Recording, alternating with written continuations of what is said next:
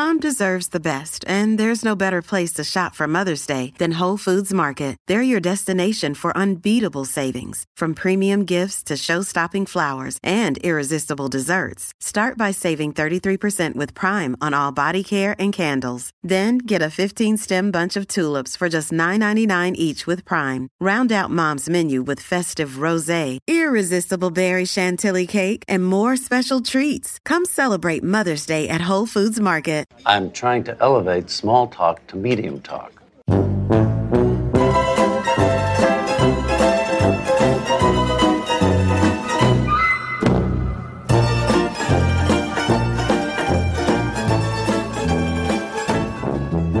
Hi, I'm Alexander Chester, and I don't have a stepfather, but I don't like the implication. And I'm Av Sinensky, and in retrospect, I should have said pussy. Welcome. Welcome back to 32 fan. Uh, oh shit! What the hell's this podcast called? Pretty, pretty, pretty good. A curb. Welcome back to pretty, pretty, pretty good. A Curb Your Enthusiasm podcast. We are here today to discuss season two, episode four. The shrimp incident. Yeah, I should have probably had that open. The Shrimp Incident, which originally aired on October 14th, 2001. Uh, if I'm a bit discombobulated, clearly, I'm leaving this all in. I had a long week of work. I had to, to uh, postpone all my podcasts until Saturday night when I'm pounding them out one after the other after the other. And I'm drinking while I'm doing it, which is probably not the best decision. But uh, Curb Enthusiasm is a TV show for people who don't always make the best decisions. So, Yeah, I think it'll fit right in, and uh, we're just going to go with the flow here and see what results. yeah. All right, so let's jump right into the uh, recap of uh, season two, episode four.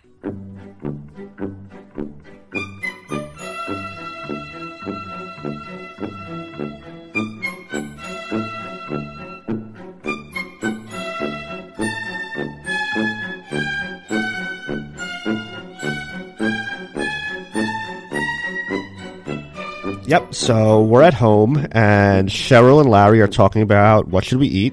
Larry suggests Chinese.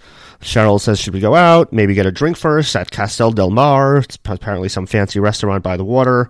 And Larry is like already very he's pushing back on this. He's like, "No, let's just if we'll get a drink at the restaurant that we're going to, it's the same. Like what you get the same drink here, the same drink there. What's the difference?" Cheryl's like, "Really? No, you know, it's like it's just like a different atmosphere. It's nice to like go to a drink, get a drink somewhere, and then go out for dinner at a, at a second location. It's just like a different vibe." Um, Yeah, I've been very famously anti Cheryl uh, so far on this podcast, but I'm on Team Cheryl here. Like, first of all, I'm a fan of drinks at one location, eating at another. But like, where does Larry have to go? Yeah. like, what is he doing that this is like really inconveniencing his life? Yeah, I mean, if, first of all, yeah, I agree, and like, it's not something I would do regularly, but like, it's a nice change of pace, and You're on a date. Yeah, and like getting a drink at like a more like a cooler place, perhaps, and then going to like a you know a more upscale restaurant is just like you get like two different kinds of experiences on the same night, and you just like feel like it's like more fun to do like mix it up a little bit.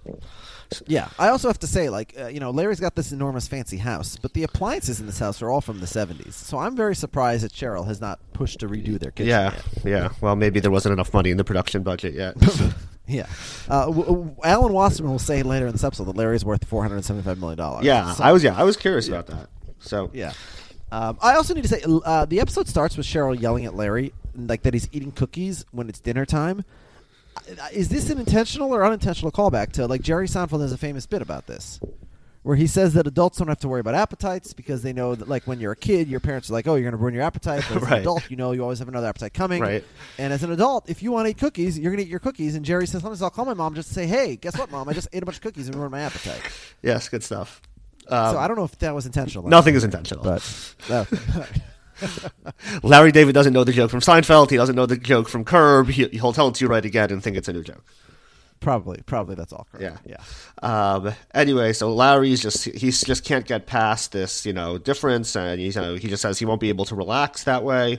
Cheryl says she wants to like drink and like so feel like she's like socializing while she's eating, you know, just more like going out vibe. Larry wonders so then why should we even go bother going out to a restaurant at all if that's not even socializing. At which point Cheryl says, "You know what? Fine, forget the restaurant. Let's just get takeout." Yeah. So Again, I'm on team. I'm on team Cheryl. Yeah. Where does Larry have to go? Yeah, Larry just is plays very Debbie Downer about what Cheryl's just trying to make a nice, fun night out for the two of them, and Larry's just like very negative about it, and he, you know, as a result, he just kind of like fizzles out the whole night. Yeah, and he might have ruined it because you know, as Julia says later in the episode, maybe Cheryl wanted to get laid. yeah, exactly. And you know, um, a lot of the uh, other bad things will result uh, from this. So you know, maybe Larry should just you know take one for the team every t- every now and then. Go with the flow. Yeah, go with the flow. Yeah. Um, so we see uh, Larry heading over to pick up their takeout food from a place called Royal Star Seafood. Um, he comes home. Cheryl mentions that Julia called in the interim, and Larry says he hasn't told her the idea yet. Yeah. Um, Cheryl mentions that this is, of course, the idea for the the TV show. So Cheryl mentions that her elbow is hurting her, and Larry says to call JoJo, even though he sometimes leave blacks and blue black and blue marks. You know, he'll really beat you up, but like he gets the job done. Yeah, no, I do not remember JoJo. I remember later on when Larry has a Native American uh, assistant who provides Cheryl with medical advice that works. Right, and I do, and I remember Larry going to the chiropractor, and he gets uh, into a debate about what the words "better" means. Yes, and and also Larry, of course, goes to a masseuse who gives him a happy ending, which Yes. you know leads to problems when Cheryl has a a um, a mind reader of some sort. Yeah, oh yeah, I think yeah, Yeah. tarot card reader or something like that. Yeah, JoJo, JoJo, by the way, we'll meet him later. He's dressed sort of like a very much from the '70s. He almost looks like Larry's uncle, the periodontist, I would say, with the mustache. and perhaps. yeah, Um. Anyway, so we uh we go back over to Larry, and he's opening up the Chinese takeout, and he notices that they have the wrong thing. And Cheryl asked if he checked the food before he left, which is a ridiculous thing to expect someone to do. And like, I immediately was like, oh, like I, it's also it's like I, I if like somebody like said that to me, I'd just be like, you're just like arguing in bad faith. It's ridiculous. Like no one would do. No one like doesn't trust the restaurant that they put the right food and goes through. I'm gonna start going through the bed. Oh, oh, is is this General Tso or is this sesame chicken? but Larry, Larry has a Ridiculous. great retort. Yeah, he's like, yeah, he's like, yeah, no, I checked, but I decided to take the wrong food anyway. Yeah, I remember. I remember once I uh, I went on uh, I was taking a flight home from somewhere, and I had like medicine that I was bringing back that had to be refrigerated, and like I it was like in a separate bag, and I left it on the plane, and then I like come back to the airport to get it, and I'm like, they're like, what happened? I'm like, I left it on the plane. They're like, oh, you shouldn't have done that, and I was like, yes, thank you. I, I know that I shouldn't have done that. So this is how like I felt like Larry's here. It's like. Yeah, no, yeah, I, I, I, I knew that I had the wrong food. Yeah, thank you. Yes, you're being very helpful. Yes. Um, so Cheryl says, "Well, I guess you'll have to go back and get the right order this time," as if La- it's like Larry's fault that they got the And by wrong the way, food. it's insane. Like, no, the correct thing is to call the restaurant and tell them so that they can start cooking Yeah. your correct order. Because why would you assume that they're going to just give you someone else's used food, which is going to cause all the problems in this episode? So I'm Right. really questioning the, the the hygienic and professional, you know, uh, behavior of this restaurant. yeah, they, yeah, they should both be getting brand new dishes, not Like, the other you ever been at- person's. have Yeah, there's ever- actually Have you ever been at a restaurant where they accidentally gave you like food that belongs to another table? um, And yes, they never pick it up I was and give it to another table. Once it's been on your table, they're throwing that out because, like, you know, they're not going to give someone else's food that's been in front of you, let alone food that someone else took home. It's just absolutely bonkers to me. Yeah, we were we were uh, we were recently out at a restaurant that I won't name, and we had uh, probably out of like four anyway, of us. Yeah, yeah, that's true. Um, so it's my my wife and I and uh, another couple, and they like accidentally like mixed up their pizzas, but like in the meantime, one of them, whoever had gotten the wrong one, had started to eat theirs, and then like they realized, wait, this is not what I ordered, and they realized they they, they had mixed up each other's things, and like they called over the waitress, and she just like took them and like switched them to like, okay, here, now you both have those, and we're like, what are you insane? Like they're both like have eaten now by the other person. Yeah, so um, by the way, I I argued. Wasserman is sitting there on the couch before Larry walks in. Presumably, he's waiting because they're recooking new food for him. Like, they don't know that Larry's walking in. So Right. it's very Yeah. strange that the restaurant decides, hey, just each of you take your used, each other's used food. Yeah, that shouldn't happen. But you know, without that, there's no uh, plot for this episode. So, so, so we're going to argue to keep it in. By the way, can I ask, Um, what so, you know, he- Pao shrimp? Because my only familiarity is Kramer on Seinfeld saying Kung Pao. um, it's probably the same thing, but with shrimp. I think kung pao is usually a chicken dish, For, for us, it is. Anyway. but I'm not. I, I'm not. Uh, I'm not an expert at real Chinese food. Only you know the kosher version. Um, so Larry, you know, we, as we mentioned, Larry goes back. They ask him, "Are you David?" They tell him, you know, oh, the a man brought it, brought back his order, and Larry goes to say hi to Alan, who we learn works at HBO, and you know, it turns out that they that he was the president of HBO, right? We thought we uh We we find that out later, right? When when Larry comes back, he mentions to Cheryl that he ran into Alan Wasserman, the president of HBO. Uh, he's the guy that from the uh, the original the pilot episode of this, the HBO special, Larry lied about his stepfather having an accident so he could get out of doing the uh, the stand up special. Um, and so Larry starts eating the kung pao shrimp, and he, you know, he notices there's barely any shrimp in it at all, and he starts to wonder, do you think Alan ate the shrimp? And you know, he maybe had some of them before he brought it back. Um, this reminded me of later when Larry would get very uh, bent out of shape over the number of cashews and the cashews Yes, with raisins. Ross, with uh, Like- Ross Geller, yeah. Yeah, with with Ross Geller, yeah, like he's uh he's very into like the ratio of what you're getting. You know, I'm sure he's very into like how many chips there are in a potato chips bag, Yeah. like that they're ripping you off. These are uh things he worries Yeah, but as about. Larry complains to Cheryl about this, Cheryl says, "Well, I wouldn't want to be eating after somebody else." That's the whole point. Which is why, to me, like the restaurant is the bad guy here, not Wasserman. Like Wasserman can't be faulting faulted for eating the food that he was given. The restaurant is clearly right, like fault he- here. you know, yes, like he shouldn't be i- i- expected to have inspected. Like he could have just opened it, eaten it, and then after like a few bites, been like, "Wait, I don't Yeah, think this is what I ordered." Like you, you don't have to be necessarily like on high alert. Um, for that sort of thing. I mean, it's like Chinese food. Like it's all like it's like chopped up meat with brown sauce and vegetables. Like it's easy to mix up one thing for another before you eat it. Anyway, so uh, we see Larry go over to meet uh, Julia Louis Dreyfus. Uh, she asks how traffic was. He says not so bad. She says, "You know what? I'll come to you. See you next time." Larry says, "Don't be ridiculous. I'm happy to come here. It's not a big deal at all." As if uh, you know, yeah, he's yeah, and uh, right. Larry, uh, Julia says, "Larry, you know, you turned into a very nice man all of a sudden." You know, of course, Larry now couldn't care less about meeting. Of course, that was the entire breakdown of his relationship with Jason Alexander.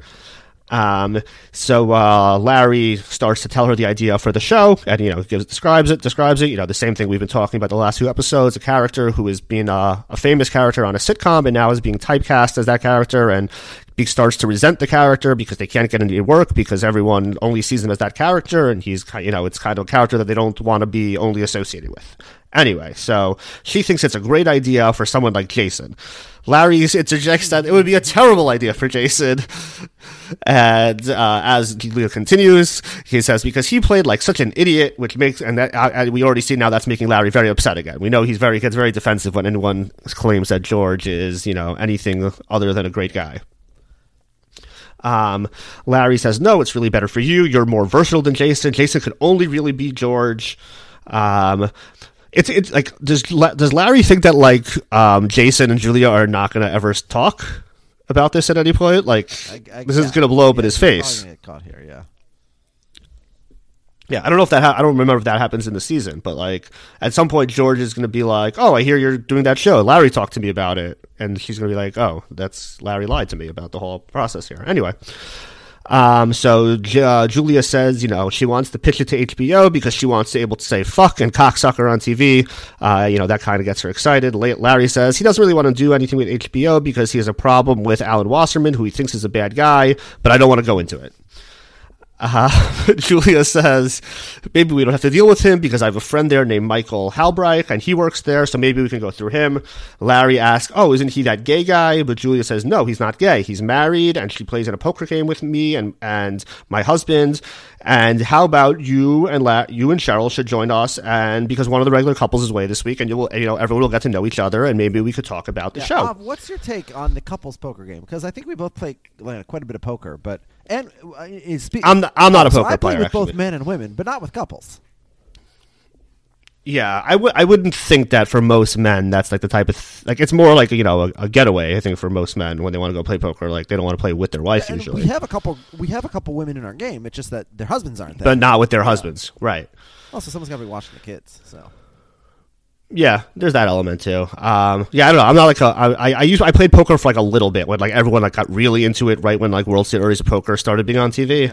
Um, but like I, you know, I kind of got bored with it after like a year, and you know, I now remember I'm we- always we like annoyed we when people are both playing poker. Uh, we were playing at a table together in Vegas once, and you folded a Uh-huh. Jack two, and you made some reference to pizza because J two was the name of like a pizza place that we had both frequented in the city, and I got very nervous that you were cheating at the table. oh, uh, yeah. I don't think I would even know how to cheat at poker. Sorry for outing you there.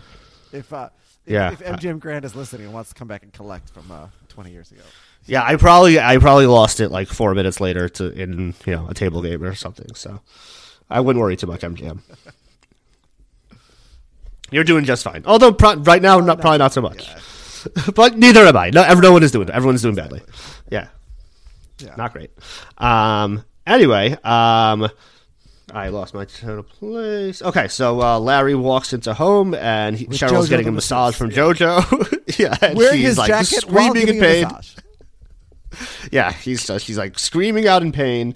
She has a mark on her arm, which Larry jokes is nothing. It's only even worse in a few days. Um, anyway, so we go back to the, the uh, HBO meeting. Larry, Jeff, Julia, and her manager, a woman named Fran Metzger. Um, Fran gives Larry and Julia a off, which Julia says is bad. I don't know why this Fisherman's happened, friend. right? What This didn't. is a fisherman's friend? yeah, I don't know. This didn't matter though, right?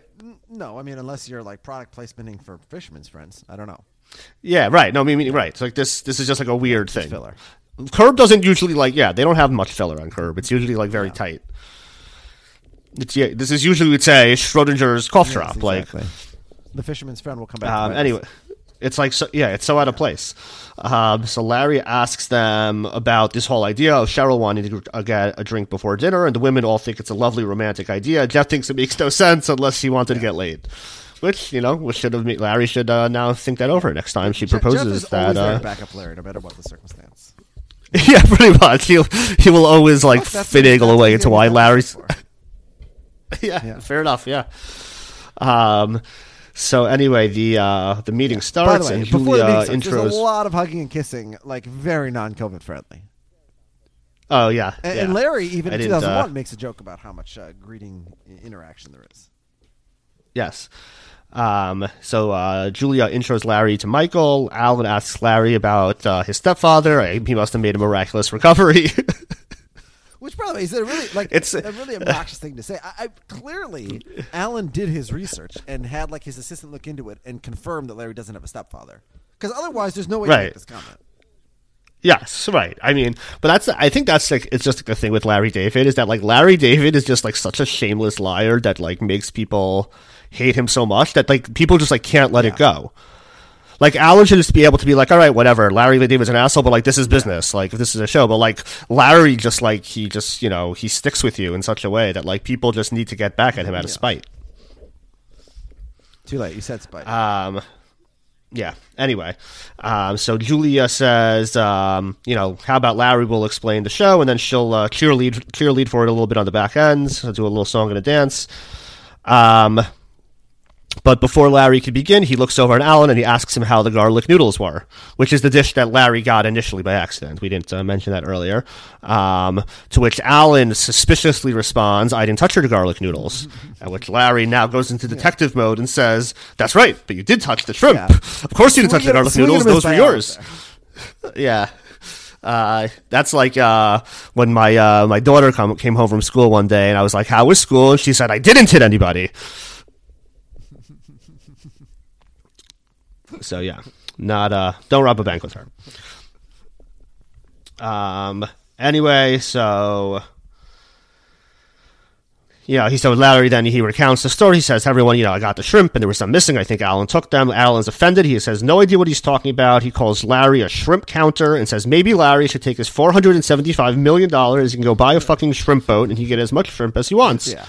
Uh, so Larry gets up. He starts to walk out. Al Alan berates him, saying nothing changes with this guy. In twenty-five years, it's always the same story. Yeah. So uh, Jeff, Julia, and Fran come running out to ask Larry what the fuck is going on. Basically, he says he didn't like that Alan Wasserman implied that he lied about his stepfather. Jeff says, "But you don't have a stepfather." This is straight out of Larry says, "I know." Says, but you call Yes. me a liar. Oh, so yes, it also reminded me of the the thing with the coats. That was Elaine's job to watch the coats. But it's like no, but like, but that's you. But he doesn't know that. Yeah. Yeah. Anyway. Also, uh, also the time between um, when when Elaine is pretending to be um, uh, who is it? Uh, Elaine and Sue when she's pretending to be Susie. And, Jer- and Jerry and Susie, says, Susie and and she Elaine." lied to your face behind your back. Yeah, so. But by the way, Jer- Julia here, her take on the shrimp is insane. She's yelling at Larry. She says, "Everybody steals shrimp." What? Now, I, you and I aren't big shrimp eaters, but like everybody steals shrimp. Is this a thing? I don't know. Like, like Larry is clearly wrong about the stepfather, but Wasserman is the asshole with the shrimp. Yeah, I mean, yeah, maybe maybe some of our uh, our Gentile shrimp eaters Tell can write in and ask is tell, as tell us is, is- Julia is this because yes is this the is this the common etiquette steals shrimp. in the shrimp in the shrimp eating community? don't want to start eating shrimp. if I know everybody's going to start stealing my shrimp. yeah, right. Yeah, at what point is it even your shrimp? Um, anyway, um, everyone's yelling at Larry. Larry says, yeah, as you said, Julia says, everybody steals shrimp and everybody lies about it. This is Hollywood. You have to go apologize to him. Totally wrong. Um, and Julia says, I'll tell you something else. You have to get yourself into major psychoanalysis. Larry says, I am an analysis. It doesn't do anything. And Julia says, apparently not. And Jeff says, Have you talked to him about your imaginary stepfather? So Larry says he's going to go back to the restaurant. He's going to ask them how many shrimp they put in, and he bets that at least eight shrimp were missing. Turns out he's right. So Larry, yeah, this is like, yeah, when Larry gets into like fu mode, like there's like no stopping Larry. Like he will. This is a man who is worth hundreds of millions of dollars, and he will waste a week just you know just to track down some little thing to like be able to noodles. dedicate his whole life to it. yes. But like he'll also do it on such smaller stakes, like you know, to just to like needle somebody the next time he sees them at a at a cocktail party, to be able to say like, "Oh, did you? I, I turns out your fa- your father didn't invent the Cobb salad." I learned. Adam Carolla Like, who cares? There's like nothing at when stake you're there. rich, you have fuck you money. But when you're really Yeah. rich, you have fuck me money. Which is, I have so much money, I'm going to spite myself just to like on the side spite you a little bit. And that's clearly Right, yeah. Yeah, um, yeah. I guess it's just like some. That's how some people need to get off. Um, anyway, we head over to the poker game that Larry and Cheryl were invited to. When Cheryl is introduced to Mickey, who's Julia's dentist, and Cheryl says uh, she needs a new one because I think her dentist like moved or something. Larry jokes that his dentist told him that he has the gums of a 25 year old man. Everyone thinks that's kind of funny. Michael asks if Larry and Alan made up, and he says yes, they did. Michael tells everyone about what he refers to as the shrimp incident from the uh, episode's title and how Larry stormed out in a huff. Um, Larry says he saw the Jackson Pollock movie the night before. Um, and he was very inspired by the artist. I don't really get the reference here. Um, I, yeah, I looked up. I, I assume it's referring to a movie from 2000 called Pollock, starring Ed Harris. Uh, but I don't know what like what that means um, in terms of like what he was inspired by to Yeah, I walk mean, out. I, I guess Jackson Pollock was very particular. In, yeah, very particular and probably very like took things I've very gotta personally say, and uh, like whatever. the idea of dripping your paint onto your canvas, not that impressive to me. Yeah, I'm not. Yeah, I'm not a big uh, art person. Um, especially art that like it's just right. Yeah, I could probably have done that. I think. Uh, I mean, let's put it this yeah, way. Yeah, not well. My Mine would look- mine would look bad. Had like a Jackson Pollock week where they all performed as Jackson Pollock. So it's like if my pre-K can Right. do it, then you know, I don't know. yeah, they're probably not as good, but they were probably like eighty percent as good. This is. Yeah. Um, anyway, uh, so someone asks Larry why not go to NBC because you know you have the Seinfeld connection. Cheryl says again. Now we see Cheryl. Cheryl's uh, Cheryl's uh, environmentalism really starting to get in the way for Larry because GE will not take responsibility for dumping PCBs in the Hudson. Um, Cheryl would be delighted to know that uh, NBC is now owned by the Shineard Wig Company, so it's no longer an issue. Um, J- and Julia adds, well, also on HBO, you can say fuck, and everyone agrees that it's great to be able to say fuck. I agree. It's good to be able to say fuck. Like, I, you don't need to, like, say fuck all the time, but it's nice to be able to say fuck when you feel like it. Can I ask a question by the way? What is with this game? They're playing five card stud. They're playing guts. Like they're playing with their dentist. Yeah, I, What kind of poker yeah, I looked up, I looked up guts. I didn't really, fo- like, I didn't, I didn't spend too much time trying to figure it out, but I didn't follow exactly what, how the game works. I don't know if you did. Uh, not exactly, but I didn't care to look it up. Okay. Yeah, it's not. Yeah, I, it wasn't. It's not that important. Um, but basically, it's there's some game where in the end, like the whole pot is at stake, and you have to keep putting in more and more amounts to stay in, I guess. And, and at the last hand, like whoever has the best hands wins, or if everyone else drops out, I don't know. The game didn't really make any sense to me. Anyway, every it seems like everyone. Uh, everyone is there's a very big pot. Everyone's out except for Julia. Um, eventually, she reveals that she won the pot with a six ten, which is obviously not an impressive hand. Michael reveals that he had an ace high, which apparently is a pretty good hand for this game. At which point, Larry calls him a cunt for not going in with such a good hand, and everyone gets really awkward and quiet and offended. And Mickey accuses Larry of being a misogynist. Michael's wife says that language is not allowed in this game, or in any game really. The game breaks up, and they confirm, you know, the parishes they'll be back next week. And this ha- this happens very very abruptly, um, and very Yeah. awkwardly. Now I, will say, like Larry's use of cunt is insane. Like the reaction of the table is justified, but it's also very odd. Like so, a couple of the couples push their chips in the table and leave. So they just leave their money at the table. Like that's how offended they are. That doesn't really make any sense to me. Um, so that was very. co- Well, it could be. It could just be like they could have like put in money for chips, and like they could like sort out the money like offline at But some other gotta count the point. Chips. I Like, don't the- know. Yeah, who, it could be in this type of. Who, know, who knows how the game works? Anyway, like, yeah, I guess that's Michael's true. reaction. Like Michael reacts as if his mother just died. It's a little Yeah, it's. It, I mean, yeah, no. I mean, Larry's behavior is obviously like just like it's not acceptable. like no one should like r- like talk to anyone that way. But like, I thought that like the reaction was also a little bit over the top from everyone. Like. Like Larry, like if Larry, like right away, real made was made clear to him, like, oh, you shouldn't say that. Like, like he probably would have taken it back, and like everyone could have moved on. Like, it's not like he's like he said like a bad word. It's not like he expressed as, and, and as he later says, like if he would have said pussy, like it would have been fine, pretty much. Like maybe some people would have been a little bit more offended, but like for the most part, like that was that's something that they probably would have moved past, and it's just like this same sentiment, and it's just like kind of random that society chooses certain words that like you, oh that you can say, but you shouldn't say, and that you really can't say, even though they mean the kind of the same thing. So, but yeah, that's why it's like the reaction. I think is a little bit over the top as well. Yeah, I mean, it's really Michael's behavior is psychotic. Like he takes a leave of absence over this. Yeah, it's right. It's not like Larry said like you should kill yourself because you're a garbage person and like berated him. Like he used like a dirty word at him, which he shouldn't have. But like it's just like that's not like it's it shouldn't he shouldn't be taking it that personally. Yeah. Anyway, so uh so uh yeah, me I guess we're both on the side of using the c word. What's the takeaway from that? It sounds like. Uh, Team Larry. Um, anyway, so Larry and Cheryl are leaving. Larry says, I guess we won't be invited back to that poker game, which is probably a thing that Cheryl is getting used to, not being invited back to places that she attends But together Cheryl's with Larry. very cool here. She doesn't blame Larry for anything so far. Yeah, to this time, this time she's pretty cool, which is weird because like she, she, he's been she's been more mad at him Yes, for less sure. than this. Yeah. It's also like I don't Like, think of cunt as a misogynist word per se. Like it's certainly a very heavy word, and he shouldn't use it.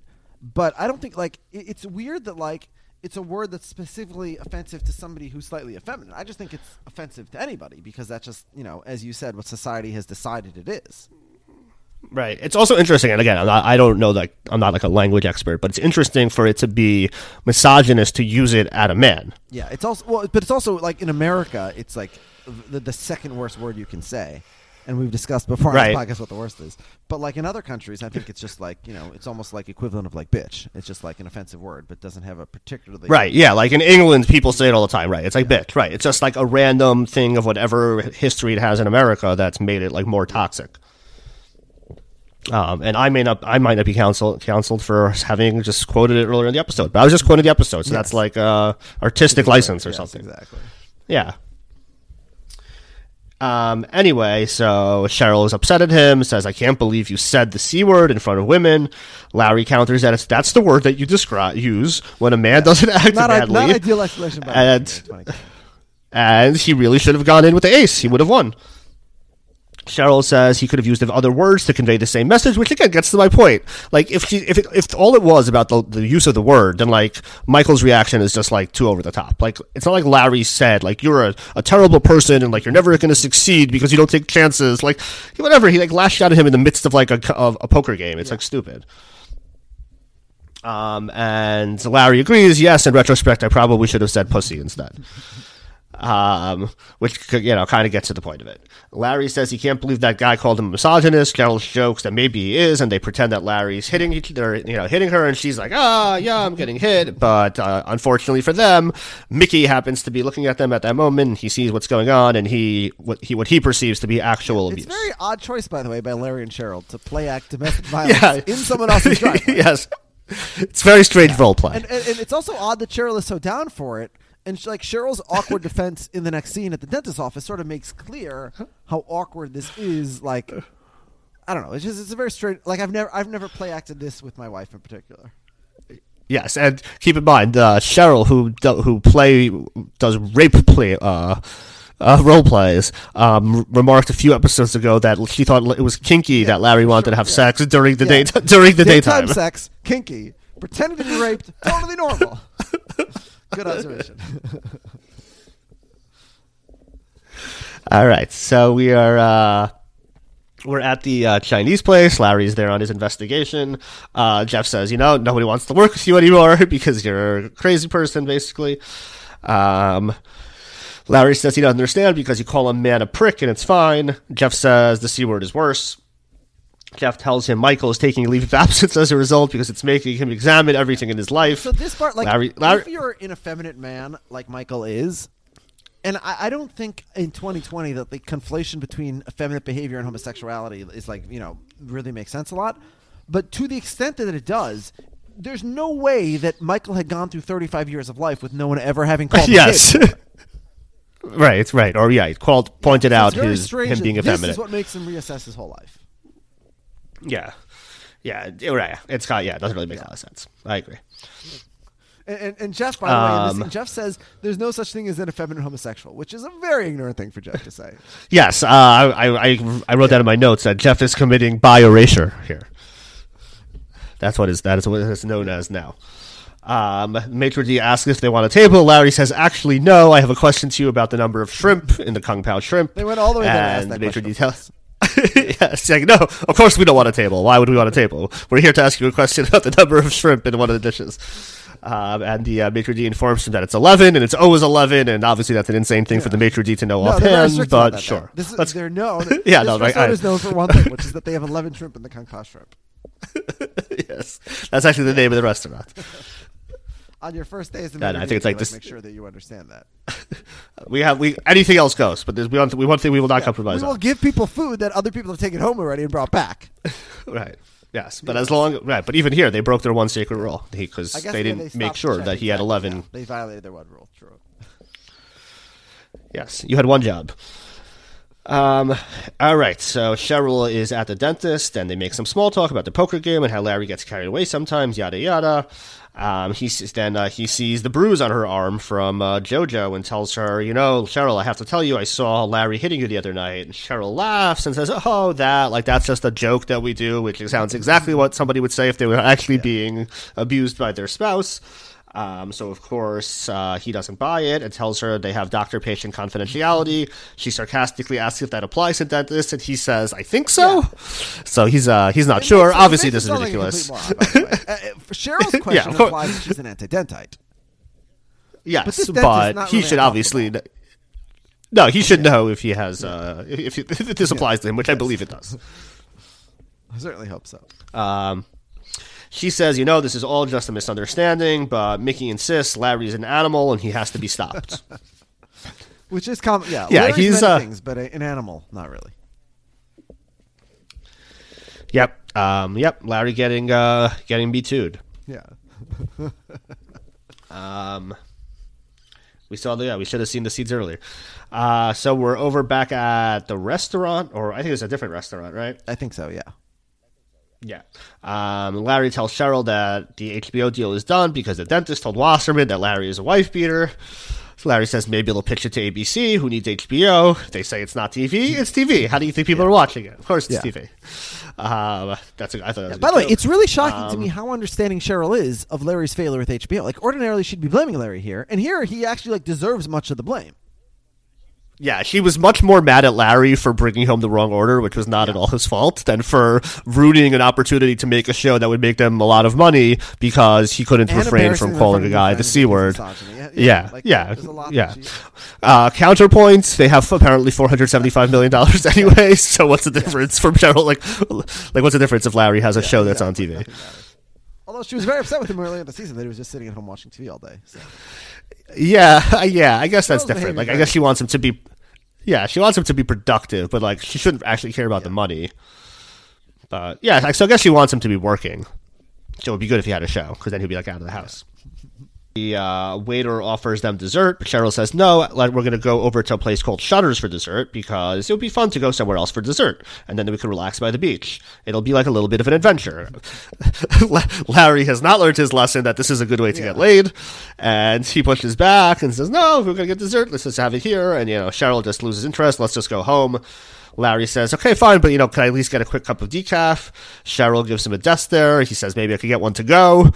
I don't think he took one to go in the end. And as they're walking out, he sees Michael uh, with another guy on what appears to be, or is implied to be, a gay date. Yeah, implied, but yeah, just because a guy's going to dinner with another guy doesn't. Yeah, no, it could it could be anything, but like that's the that's the plot beat that they want Yeah. you to see from Larry's Yeah. perspective. We're back at Larry's house, and there's a woman from social services at the door and says they got a complaint about domestic violence. She sees the bruise and asks Cheryl if she wants to press charges. And Cheryl looks over at Larry, sees him in a jean shirt and backwards hat, and he's singing. And she sees, like, you could tell she has a look on her face of, you know what, I'm thinking about it because he's such a loser. Which was like a very. I, it would have been good if like that outfit had been introduced earlier in the episode at some point, Her offense to denim. Something like that. Yeah, because like it- otherwise it was just like very arbitrary. Now he was singing sort of annoyingly earlier in the episode, but yeah, but it's not crystal Yeah. clear. Yeah, the ending is not great. And you know, if we jump right into our ratings for this episode, I gotta say,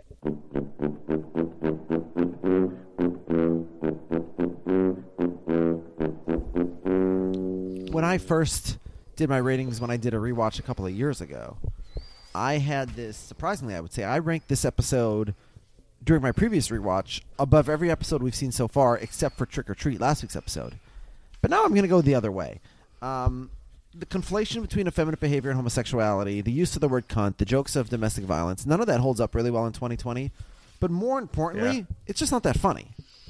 And so to me, I'm going to give it uh, pretty, pretty good. Only two pretties for me. Yeah, um, I'm gonna go a little bit higher. I agree with most of what you said. Um, yeah, I think a lot of what I what, the, the the main thing you remember about this episode is the poker scene, and like just like the shock value of that, just like isn't as funny now as it probably was 20 years ago. Um, and you know, yeah, it's like it's like an okay episode. It's not a great episode. I'll go two and a half. Pretty, pretty, pretty good. Um, so yeah, it's a, definitely a step back from the the last two episodes of the season that we had that were really great. Yeah. Yeah, I mean, two and a half, even for you, like for me, the lowest you've had since the affirmative action episode in season one. So, Yeah, yeah. So we've been on a little bit of a nice run. yeah.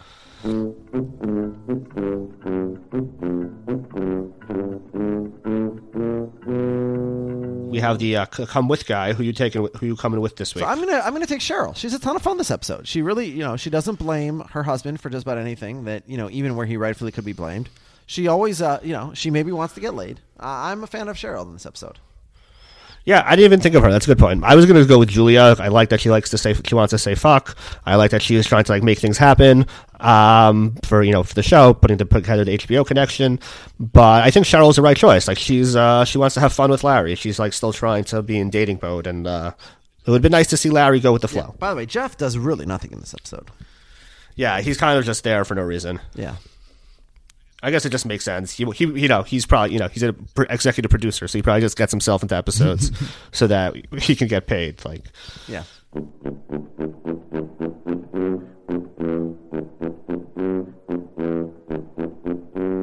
Av, who is your worst person in this episode? um, I think I'm going to go with Alan Wasserman. Um, I think you know Larry behaves badly at times for sure, but like I think Alan really instigates and like he he comes to. You know, it's possible that Larry was going to eventually raise the shrimp incident at like the first sign of like anything that Alan said. Like, we can't rule that out. But like, Alan also came to the meeting and like he didn't have to like start you know digging at Larry. Like he he should have come and said like let's try to make a show together. And he ate Larry's shrimp, which is disgusting. Um, sorry, it's not disgusting. It's disgusting to like lie about it. Yeah, again, I think the restaurant's at fault. I, I'm actually going to do something a little bit controversial here. To me, the worst person in this episode is Larry David. Yeah, he's pretty bad. that's that's true. But we, we haven't done Yeah. that yet. I don't know if it's even permitted according to the rules. But Yeah, I mean, I think the rules are fluid. yeah. Larry to me is the worst person in this episode. His behavior is indefensible, and so I'm going to uh, give him this uh, this honorific, yeah, that's true. which is the which is the first time we've done that. Yeah, I think uh, I think Olin tried to do that a week or two ago, and we said, sure, why not? But like, we don't know what the rules are here. Uh, maybe you know that we could we could have a constitution perhaps ratified. Yeah, but now we've established it as permissible. So yeah, I think it's fine. I, but I think we shouldn't go to the well too often on it. Like, it, it needs to be like Larry needs to be like particularly bad. yeah, he was pretty bad this episode. Um, but yeah, I guess we could always, you know, we could crown Larry and then also talk about like some other people who are bad too, like Alan Wasserman's also an asshole in this episode. Uh, but yeah, I'm I'm, I'm totally, certainly fine with giving it to Larry here. Okay, can we uh, jump into our inbox? Uh, yes. Postman! Postman, come here! There. Tell the Okay. neighborhood! All right, it's- Good stick. All right. First email is from Bob Savage. He says, What can I say about season two? It's awesome. Was looking for an excuse to revisit earlier Curb seasons. Now that your podcast is here, I can. This was the first season of Curb I watched back in 2002. I went out and bought season one. Someone else mentioned this, and the packaging is unlike anything I've ever seen. Two disc set, and you have to pull from the top and bottom of the case to expose the discs. Weird and quite unpractical. Love this episode. I agree with Larry. Why go somewhere for a drink first, then go to dinner? I thought all the storylines were solid. Nice to see Julia again. Did anyone else find it off putting her to hear her say fuck? I'm not a prude, but that word coming from her just sounds weird. Nice callback to the special asking about the stepfather. How does anyone make it to an executive position in television, especially HBO, if they're offended by the word cunt? Are you kidding me? I forgot about the spousal abuse storyline that followed the poker game. I thought the I, ending. got, I, I gotta say, I, I disagree with Bob here. Like, L- Julia or Elaine Benes, although she doesn't say fuck on the show because she's not permitted to, she strikes me as the kind of person who was saying fuck a lot in her life. yeah, I would think so. Yeah, I mean, she's you know a, a single. 60 sponges. Yeah, right. She, she's a you know a cosmopolitan woman living on the Upper West Side of Manhattan, and yeah, I'm sure I'm sure she says a bad word from now now to yeah. Um. Anyway, um, I forgot about the spousal abuse storyline that followed the poker game. I thought the ending could have gotten more meat from that bone for a better conclusion. Other than that, great episode. Also, you must use Postman Postman before listener mail. That's Gold Jerry Gold. He gives it four pretties out of five. Bob the bald asshole.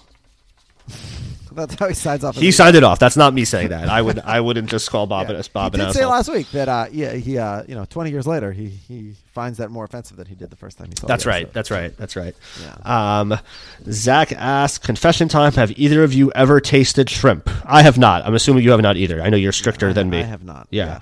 Um, yeah. eh, I, I, I'm sure. You, I wonder if you will agree. Like, there's there's definitely uh, non-kosher foods that I've not eaten that I would like to eat. For like shrimp and like shellfish and all that stuff does not appeal to me. Just it, it, it seems gross, and I think a lot of people say Yeah, that. mo most food with an exoskeleton to me does, it's not really that appealing. Yeah. Anyway, um, even pre-coronavirus, a restaurant wouldn't give someone else another foods customer that that had already been handled. Yeah, we talked about that. This season has so many iconic episodes, three very memorable ones in a row, and he gives this one a four out of five. So the listeners are so far a little bit higher on, on this episode than we are. Well, again, when I saw this two years ago, I was on on the same side as them. I just, for some reason, when I watched it this week, I just wasn't. I was neither whelmed nor overwhelmed. Yeah. Which is Um, reference to ten things I hate about you. Ah, yes. Uh, Olin writes in. He says, Hey, Avin Alex, while this episode didn't meet the high of the previous two episodes, it was a solid middle tier episode. The poker exchange has struck me with, with me, as mentioned previously, made me realize the extra level of offense that word may have for Americans that I don't appreciate before this episode. There you go. We, yeah, as we discussed. Still think there was a major overreaction at the boisterous poker game, although in anyone's language, prick is a, a far weaker swear word. That is the only thing I disagree with Larry on. One other point, a small comment by Cheryl, I feel, adds to Chester's portrayal of her being the villain. She said that Larry can't go to NBC as she won't allow it because they are tangentially linked with some environmental issue. She's happy to It's live. very tangential, by the way. She, you know, Yeah. Olin's right. Like Cheryl's complaint of like the overall corporate entity that ultimately owns NBC is a little bit of a stretch. I yeah. She's happy to live on Larry's success, pushes him to do more projects, live off that to do her pet projects, but she is still looking to restrict and dictate his opportunities to make herself feel good. All right, we're getting, we're getting Counterpoint: He has four hundred seventy-five million dollars. He can really pick and choose when he wants to work. Fair. Uh, come with Gal, Julia loved their bit when they discussed how about how Jason was effectively unable to branch out from George. Villain of the week, he says Alan Wasserman, don't steal another guy's shrimp and think you can get away with it. And Olin gives it Again, to, to me, like the restaurant's at fault here. The guy Yeah. opens the food that he was delivered and started eating it. Like you know, Yeah, so your uh, so your uh, your villain of the week is the maitre d of the restaurant who messes up the orders and then lies and pretends to know offhand how many shrimp there are in the dish. But th- again, the weirdest part to me is that Wasserman's sitting on the couch, so he's sitting there waiting for something. It can't be that he's waiting for Larry David to magically appear. right. They're like, I don't, they know. They said to him, "Wait here, and we'll see if the guy comes back." Yeah. Give it a give it. Listen, you're the president of HBO. You're you know you're only a mildly important person. So sit here for an hour. If he doesn't come back, fine. Then we'll cook your food anew. But otherwise, maybe he'll bring it back slightly used, and you'll take it home. And Wasserman's like, yeah, sure. I got nothing else to do. I'll sit on this couch, this dirty couch in the lobby of this Chinese restaurant. yeah. Very, very, very strange behavior. And, and neither Larry nor Alan seems to have an issue with it. So I don't know. Maybe restaurants were much looser with their hygiene in tw- 2001. Maybe that's what caused coronavirus. Yeah, we just uh, it caught up to us eventually. Yeah.